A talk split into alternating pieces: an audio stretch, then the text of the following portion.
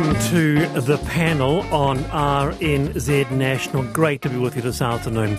Loving your company today. Now, the controversial British activist Kelly J.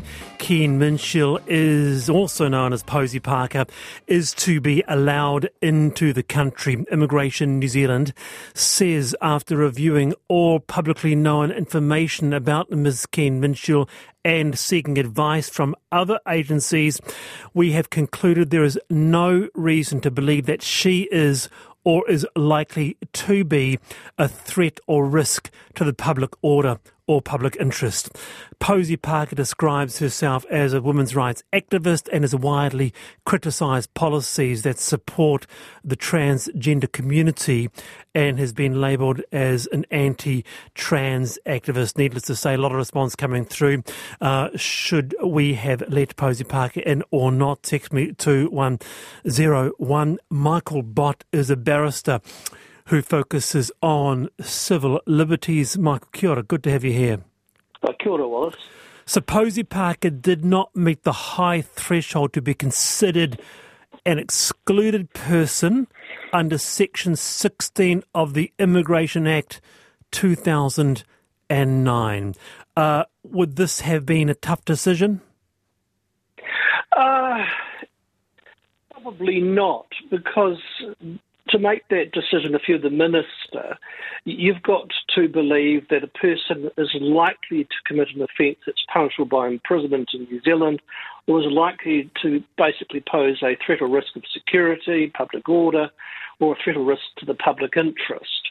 And in this case here, the um, uh, right wing mods, I suppose, drawn to the flame in Australia uh, were basically consequential. They weren't a result of what Ms. Parker was saying per se, and you can't draw that link. It'd be cast, it'd be basically casting too wide a net in that in that situation.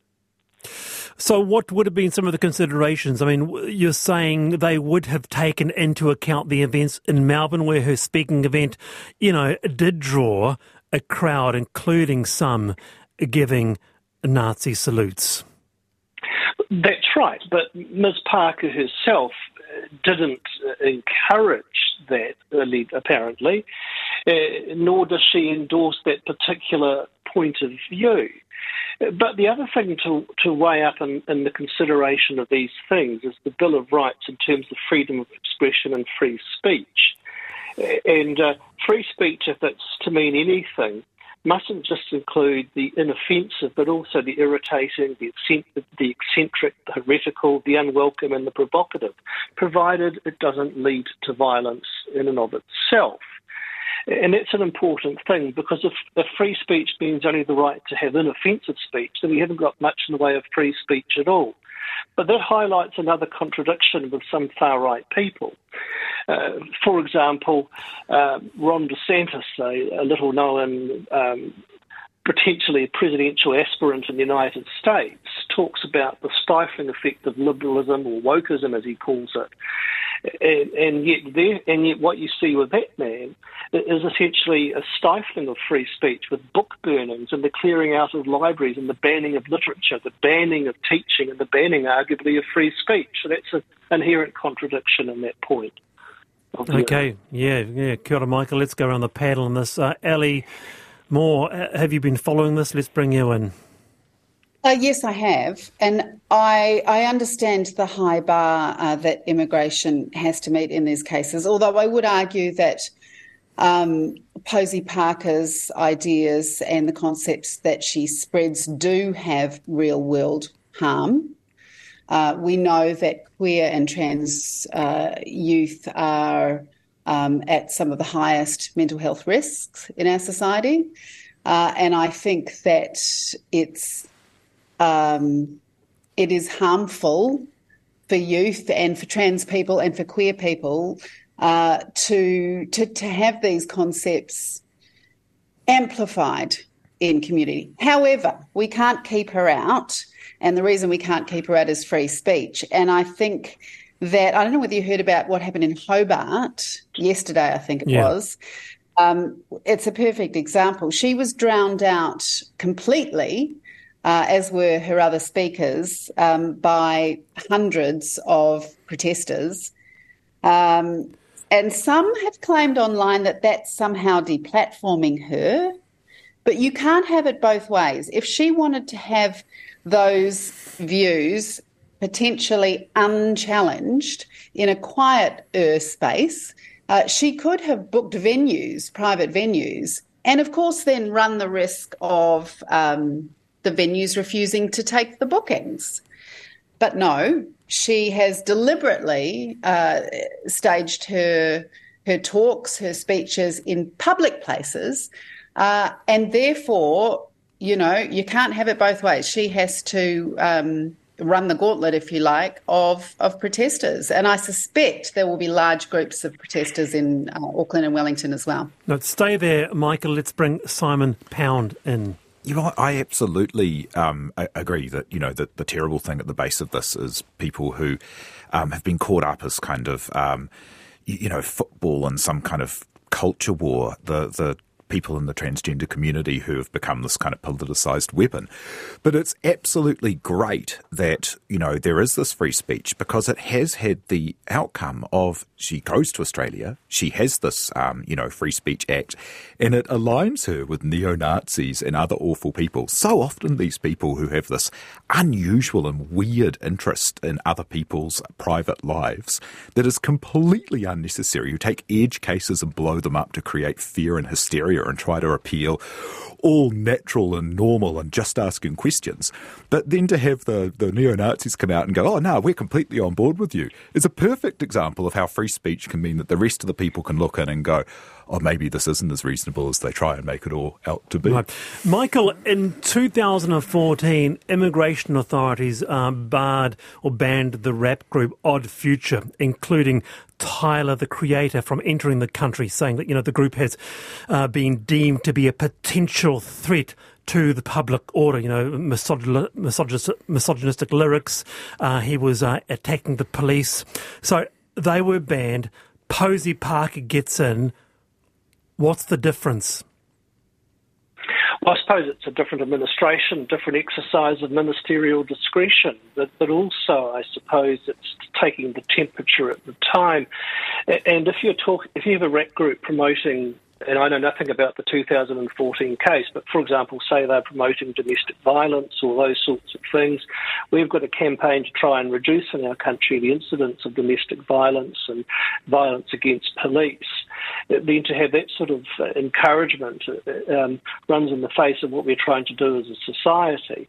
And the thing, as I said before, is that free speech. I suppose as Chesterton said, the right to swing your arm stops at the point of someone else's nose. And so if you're going to encourage violence, uh, as a result of your message, then arguably what you're doing is corrosive. And then Section 16.1 of the Immigration Act is triggered, and the Minister can exercise discretion in terms of the risk right. to, security or public order or the public interest. Uh, but again, the interesting thing here uh, and your panelists raise this, is the sort of people that are attracted. For example, in the States, there's a right wing nationalist group, a Christian nationalist group called Focus on the Family, which is anti abortion, believe women should stay at home. Uh, they're attracted to the anti trans message of Posie Parker. Uh, and uh, you can tell a lot about people by the company they keep, potentially.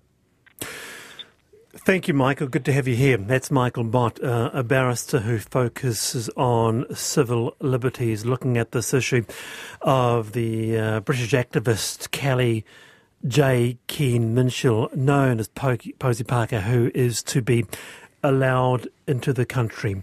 It is 17 past four. You are on the panel on RNZ National, Ali Mau and Simon Pound with me uh, this afternoon.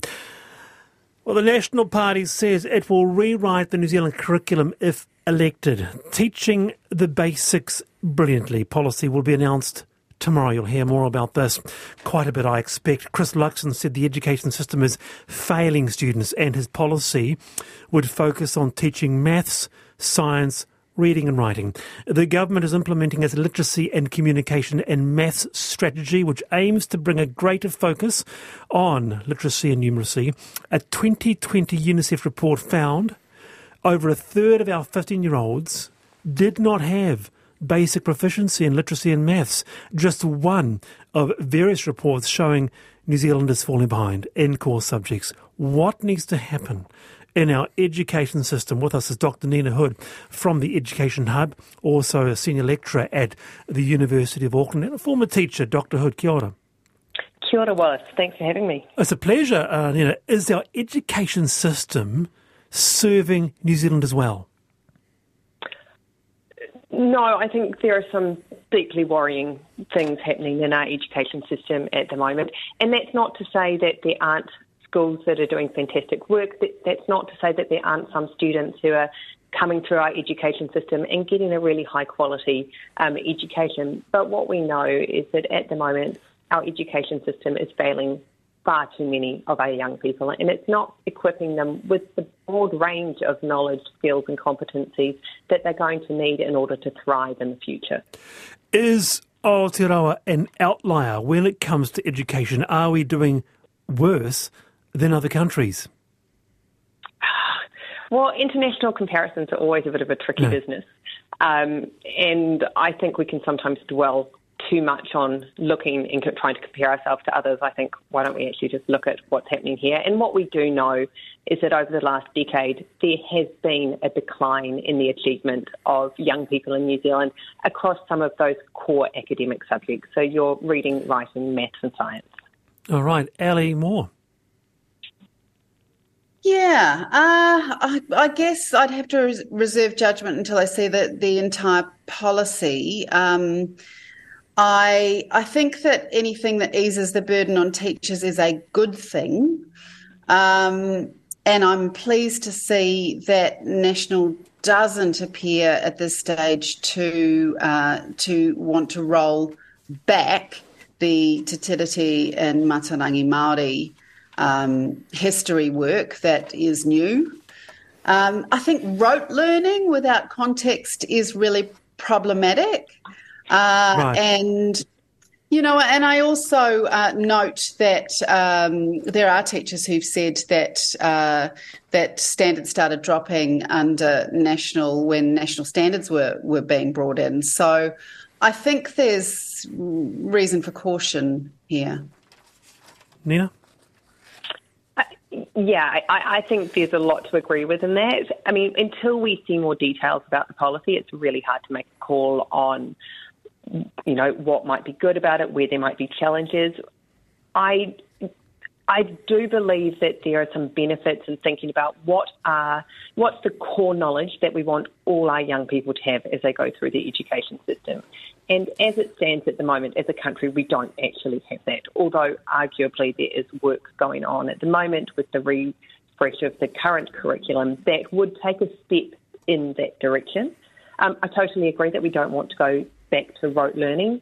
Um, but we don't know that the curriculum, the sort of way that National's thinking about changing the curriculum would lead to that. I mean, the rote learning is a pedagogical aspect rather than a curriculum aspect. But I think one of the things that I would really firmly stress is that whilst we absolutely want to be equipping our young people with this core knowledge um, and these basic skills, we also want to make sure that we're not narrowing the curriculum and that we're not just reducing right. what happens in schools to your reading, writing, and maths. It needs oh, to be okay, far yes. more than that. Yeah, no, absolutely fair enough there, Nina. Simon Pound. Well, well I think we're a, an example of one of your main points um, in, in the work that you've done on this, Dr. Hood, and that our experience in the school system has been exceptional. And so, right from the beginning, our kids have been learning, you know, everything they need to in terms of literacy and numeracy, but also been exposed to really interesting teaching styles where they've been, you know, working collaboratively and making videos and working in multimedia and doing all right. of these kind of, you know, modes of investigation and thinking that are so interesting and really, um, re- re- really inspiring to them. But the fact that this is unevenly applied across schools, which we haven't experienced, yeah. but if other people are experiencing, um, lacks and holes, that's that's a real problem. And maybe there is a, a, role for a mix of making sure there is some, not necessarily rote learning, but some standardisation of okay. what's delivered in the curriculum. So, so in that, in that, uh, Dr. Hood, um, because that seems to be a fairly common thread, that there is room, of course, for localisation of knowledge and that type of thing, but that standardisation you are calling for a national literacy strategy. Am I right? I, I had previously suggested that having a strategy about how we're going to improve literacy levels in this country right. would be a useful thing to have. I mean, there is work underway at the moment that is attempting to do just that. Now, um, uh, this is a long going issue. I mean, I see that universities, I mean, they've become concerned enough about the inability of undergrad students to write an essay or understand basic questions that they called for independent numeracy and literacy standards. So clearly, this is also seeping through into higher education, um, and that has worried some uh, in the community. Um, can I ask you, have you seen that yourself? Uh, yes, unfortunately, I have. Um, there, I mean, and it's not to say that it's across the board. Of course, there are some fantastic students um, who are more than able to engage in university um, yeah. level education. But yes, there are also a considerable group who struggle with the level of um, learning, the level of writing, the level of critical engagement that's required at university. Good to have you on, Nina Kia Thank you very much for your time. That's uh, Dr. Nina Hood from the Education Hub. I want to know, around the panel, can you recall how you learned to read and write? Because there's this new thing called phonics or structured. I think it's very new. it's, it's, well, that, that, no, that's. no, no, let me hear me out because I'm. Uh, what am I trying to say? It's a new thing at this stage where a lot of schools, including the school I go to, they're, they're bringing it in. And my little junior is coming home going, t, eh, p, that type of thing, tap. Um, but when I bring it up, um, a lot of uh, more senior listeners going, hang on, we learned phonics, as mm. you're saying, Ali Mau. So it's kind of back to the future. Can you recall, Ali, how you learned to read? No, it's such a long time ago. Yeah. Uh, I was reading very early. Uh, I've always been, I mean, journalism or writing in some form was always going to be my path right. that it was really interested in. So um, no, I can't remember. I do remember in high school, and I, I, am concerned and wonder whether there's such a um, whether there's much of an emphasis on it anymore. I do remember in high school English uh, a real emphasis on comprehension. Uh, so it wasn't just oh. getting. Th- getting through the text and being able to uh, regurgitate it in an in an exam uh, or an essay, you really comprehension understand what you were reading. And you know, I, I remember in um, in English in year eleven, which is a bit different in Australia to what it is here, uh, but second to final year of school. Um, going deep on Shakespeare to kind of seven levels of comprehension down. Amazing. Uh, so, and I and I don't know whether it's emphasised anymore. Uh, comprehension, yes, yes. Now I recognise that. Now, uh, by the way, a big response to Posie Parker. We'll come back to that. We'll um, collate them all and put them in our mailbag for later. But I got to get to this. We had a run of feijoa recipes yesterday, thanks to Jo McCarroll bringing in feijoas. Didn't know what to do with them. And if you didn't know, feijoas are a New Zealand phenomenon. Everybody in Aotearoa has tasted a feijoa except for one person. And that person is my wonderful colleague, uh, Office Manager Pratik, who said yesterday, you know what, Wallace? I've never eaten a feijoa, so he's going to eat one on air today. Kia ora, Pratik. Kia ora, Wallace. Thanks for having me back. Now, okay, so what have you got? You've got your knife, your spoon, your feijoa. That's right. Uh, but since I've never had one before, I don't know if this is ripe. How do you tell? You, you just eat the whole skin, is what you do. Oh, Just cool. Easy. you, you eat Like it, an apple. Just eat it the way you want No, to no, it. You just, just, Just, yeah. just stop! I beg you, stop. All right. Good okay. old pounder, eh? Okay, here we go. All right, so Pratik is now do, uh, doing it the right, yes, cutting it the right way, cutting it through, so you've seen that.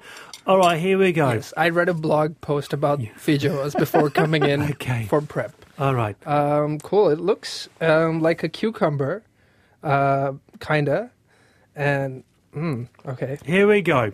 For the first time in his life, Pratik eats a feijoa. Am I supposed to eat like all of it? Oh, Just no, get into just- it. just no, we're all okay. with bated breath. Put that in your mouth. Wow. That's actually really good because everyone, Explain. it's almost like a guava, like the texture, and um, but it's like more citrusy, and everyone says it'll taste like a pineapple, but I don't get any pineapple from this. Did it taste how you thought it would taste? no, I, I thought it would taste like a vegetable because that's what it looks like to me. It looks like a courgette and a cucumber had a baby. Um, out of 10, what would you give it? A nine, yeah. I mean, it's really good Eh, because I've heard like 50-50. Either people hate it or love it. You gotta. li- It's the socialist fruit. It's the fruit everyone a shares. Nine, it's a okay, great fruit. a nine out of ten. Ali Mau, are you hearing this? Did you? I mean, you're from Australia. Did you have feijoas in Australia? No, and I hate them. Ah. I hate them. Why? They're they're pretty good. Okay, no, no, no, just to just to confirm that you got a second half there. T- Eat that one. All right, okay. There we go. so alive on air, Pratik is eating his first ever feijoa. How old are you, Pratik? I'm 25. Okay, you're 25. Never had a feijoa. That's have a- right. have a go. Mm. really good. Yeah, it's. I've had the homegrown feijoa juice, and that tastes really bad compared to this. Okay, where have you been? Why haven't you had a feijoa? Well, I only moved to New Zealand about two years and two months ago From from India, and um, there are no feijoas there. I mean, there's something that looks like that. yeah, what's the equivalent? I mean, uh, a guava. That would be the. Okay, all right. Yeah. So Ali Mau uh, just can't stand feijoas because you know s- s- from Australia. Uh, Simon, what about you? We've planted a whole row of them at the front of our place. Love them. Yeah, I'm in love with them. Absolutely, I'm in love. Thank you for being a good sport, Pratik. So there we go. Uh, uh, if the Feijoa gets a nine out of ten from first-time Feijoa taster. you're gonna have another one? Oh yeah, yeah. I'm I'm taking this other one home. good on you. Very good. First hit's free. Yeah. All right. Uh, uh, you're on the panel on RNZ National.